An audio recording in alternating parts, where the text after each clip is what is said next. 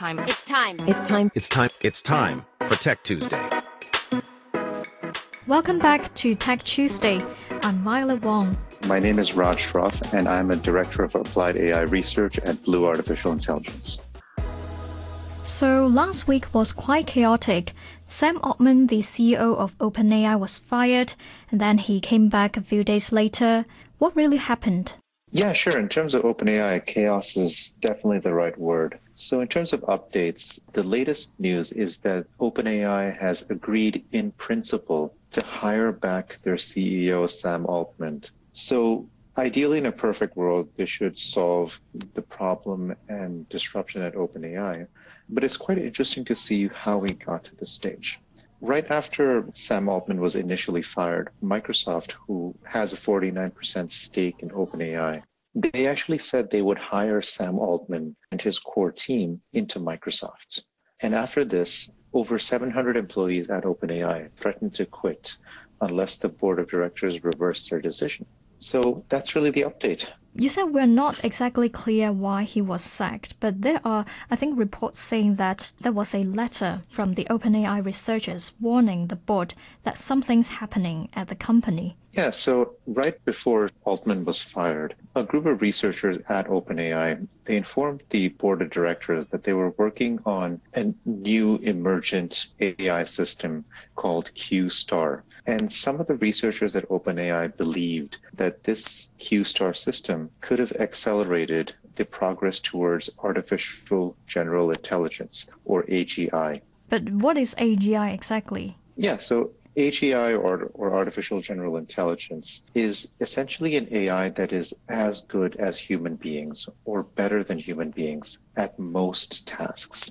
So the important point here is that an AGI system can learn like a human being and perform reasoning and logical analysis like a human being. And finally, most importantly, these AGI agents are able to act on their own and the reason these researchers believed that this system could be the early stages of AGI is that they had the system solve some fairly simple mathematical problems, essentially grade school math, which by itself is not that impressive. But their assertion was that based on the way that these problems were solved by the system, if we project its success into the future about solving more complex mathematical problems, they believe that this could be a sign that we are close to developing AGI.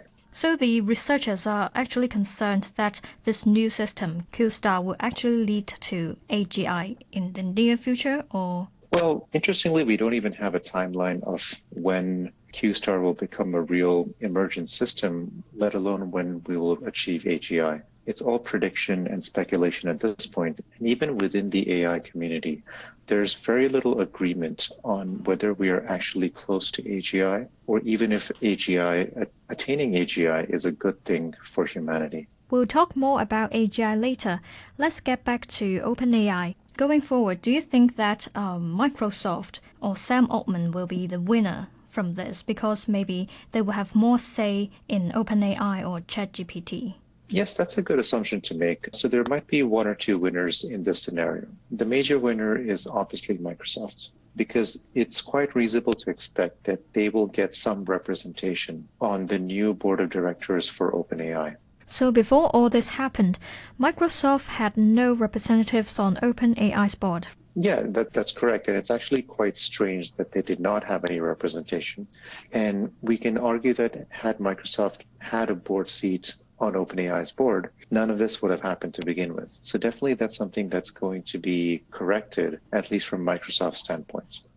The other winner here, in addition to Microsoft, is Sam Altman and his leadership vision for how OpenAI should develop and commercialize their AI offerings. It's becoming increasingly clear that the reason that he was fired by the board of directors to begin with is that the company's board had a very different vision for the pace of developing AI than Sam Altman did. Sam Altman, throughout his leadership, has tried to push for commercializing these technology tools like ChatGPT, whereas the board of directors and maybe even some senior researchers within OpenAI seem to have urged a very cautious approach to scale back the speed of development so that they can focus on AI safety We're still speculating at this point, but it seems fairly certain to some people that Sam Altman's vision of accelerating AI progress is winning out or will, will win out in the foreseeable future.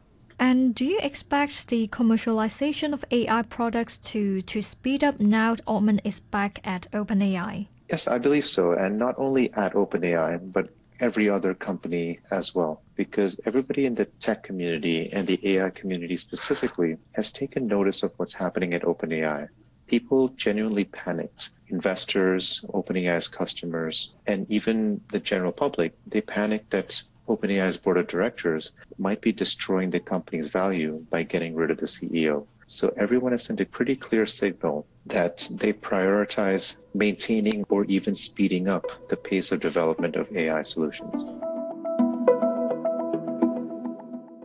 Now back to AGI. Is ChatGPT or other generative AI different from AGI? The difference between AGI, or artificial general intelligence, and ChatGPT is that ChatGPT doesn't really reason like a human being. All it's doing is predicting the next word in a sentence to create a coherent sentence and a coherent paragraph. It's basically a content generation model based on probabilities. An AGI, if and when it does exist, needs to have a few specific characteristics to make sure it behaves like humans it needs to have an understanding of how the physical world works so that it can predict the consequences of its actions in the real world. ChatGPT today cannot do that. It doesn't really have a long term memory, and that means it can't form long term plans and execute those plans. Human beings, as we go through our life, we make long term plans and we kind of carry through those plans. ChatGPT can't really do that. From what you just said, I think we still have a long way to go to achieving AGI. Yes, and that's not just my opinion, but the general consensus among researchers in the AI space. Just to illustrate how far we are from AGI, it's quite easy to teach a 10 year old child to brush his teeth and clean his bedroom. Even the most advanced robots today if you give them the best computer vision systems, the best language models, it's very hard for a robot to learn how to do those things, even with thousands of hours of training. So clearly there's there's a pretty big gap in taking the AI we have today and bringing it up to a human level. So until we actually bridge that gap, it's hard to make the claim that we are close to AGI.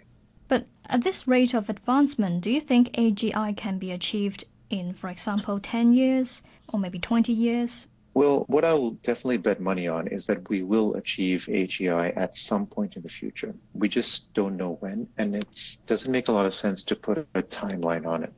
And the reason I say that is when ChatGPT was released in last November, nobody really predicted that it would happen at that time. It was quite surprising to almost the entire world. So progress in AI really depends on breakthroughs. And once certain breakthroughs are achieved, progress is going to be very fast. But at the same time, it's very difficult to predict when those breakthroughs will happen. Let's talk about Bard, Google's AI chatbot. It can now watch and analyze YouTube videos. How does that work? Yeah, so this was an interesting new development. And this is something that ChatGPT and other large language models can't really do. So how this works in theory is that you can open up Google Bard, you can paste the link to a YouTube video and ask it to summarize the video or ask it a specific question about something that happens in the video. And Bard will take a few seconds to analyze the video and it will answer questions about the video. So the example Google gave was you can ask Bard how many eggs were used in a cake making video. Yeah, absolutely. So the way it's actually working in the background is that most YouTube videos, at least the English language ones, have captions or a transcript. So what Bard is doing is it's actually reading the captions. So it's reading the text to figure out what the video is about. It's also looking at the title of the video, the channel it was uploaded to, and other video descriptions to figure out what the video is about and what's being talked about in the video. Do you think this is a significant breakthrough or is just something that we are like making use of like based on the info we already have? It's actually a very interesting feature and also a very useful feature because think about what this can do. If you're a student and you have to watch a long video on a specific topic that's an hour long, instead of watching the entire video, you can ask questions to Google Bard and learn about this topic without actually watching the entire video. Or maybe you've watched a video from a long time ago and you want to find out a specific 10 second clip in the video. So you can ask Google Bard, at what point in the video did this person mention this topic? And it's going to find that topic for you and find the timestamp. So you don't have to scroll through the entire video and try to find what you're looking for. So, do you think Bard can watch videos outside of YouTube soon? Because now I think they can only watch YouTube videos. Well, in theory, it can watch any video as long as the video has text captions. But for now, it's limited to YouTube. And some more limitations are that at this point, it's really depending on the video having captions. So if the video does not have captions or if it's in a foreign language, it can't really analyze the video and what's going on there. Another important limitation that people should be aware of is that in most videos, or in some videos, there's some very important information that is in visual format. So either somebody acting something out on screen or some text that is placed in the video in a visual format. So Bard's not able to see this kind of important information. So it's crucial for people to realize that all of these video summaries may not be complete in every mm. situation. Do you think Google will actually work on this and improve this feature? I'm sure they're aware of these limitations and ways to get around it. Because you just said ChatGPT and other um, chatbots are not actually doing this at the moment. So, what's actually stopping them from offering this feature? Well, you're right in that ChatGPT can't do this directly. There are plugins that can be built into ChatGPT that can watch and summarize YouTube videos.